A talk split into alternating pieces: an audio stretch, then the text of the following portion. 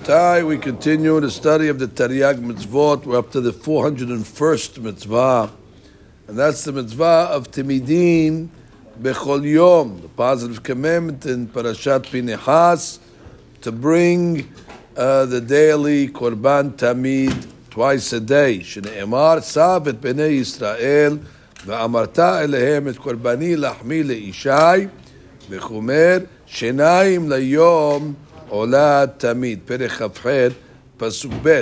Again, the shortest of this mitzvah. Why would God want us to bring uh, daily korbanot in the morning and the afternoon? So the, uh, the, the Rav writes, in order to arouse us uh, by uh, bringing us to, uh, to thinking uh, that if we have to come along and uh, twice a day uh, settle our uh, own needs by uh, eating. So certainly we should not treat uh, God less than our own needs. A person eats breakfast and a person eats, uh, let's say, lunch or dinner, and therefore, if you're eating yourself, so you shouldn't deprive God or your spiritual from the same the same minimum.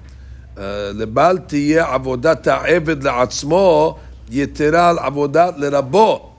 Ubazeh, and when a person starts to serve HaKadosh Baruch Hu on a daily basis, not only takes for himself, he eats breakfast, he gives God something on his mizbah. He eats uh, in the afternoon, he gives something to God. So it'll, it'll cause him to remember Hashem constantly, and then if he remembers Hashem, it'll cause his ways to be in conformity with the Torah, and then it'll bring him to blessing. Like the Pasuk says, Ishe reyach nichoach Hashem, that the Korban brings God pleasure. What's the pleasure? Not the meat or the sm- smell of it, but it's the fact that the will of God was fulfilled, and that gives God nahat ruach, and as a result, it brings down the beracha to those that are involved. Now, some of the mitzvot uh, that are connected uh, to this um, to this korban, the zman of the shechita of the olah of the boker is a little after alot shahar. So it's after dawn before Netzah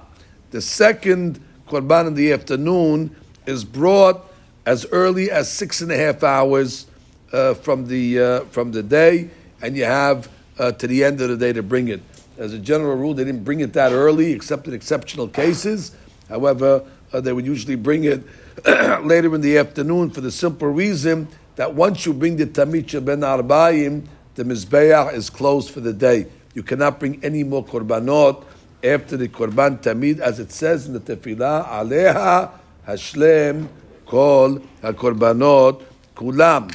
Now the tamid shel shachar is slaughtered on the northwest corner of the Bet Hamikdash.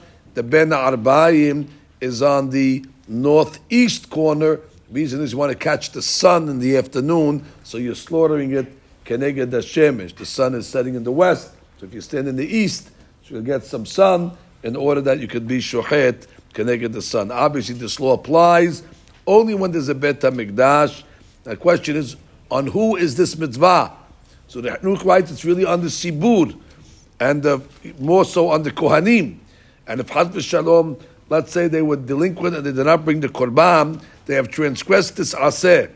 And the onus is on Bnei Yisrael who had influence to uh, give their opinion to make sure that the korban is brought. And if they didn't wield their influence, then they're going to be held uh, responsible. He says, adam. Obviously, you can't put a sin on some guy that has no clout in the Beit HaMikdash, but if somebody had the ability to protest it and make sure that it was brought, so the sin would be on him. The Ramban counts the mitzvah of Timidim as two separate mitzvot. So there's the mitzvah of the morning and there's mitzvah in the afternoon. Again, they're two separate mitzvot. They're not me'akev each other. So if you don't bring the korban in the morning, it does not affect the korban in the afternoon. And obviously, they're two separate times as well. So again, he counts it as two specific mitzvot. Today we don't have the korban, but as we have lip service, parim sifatenu.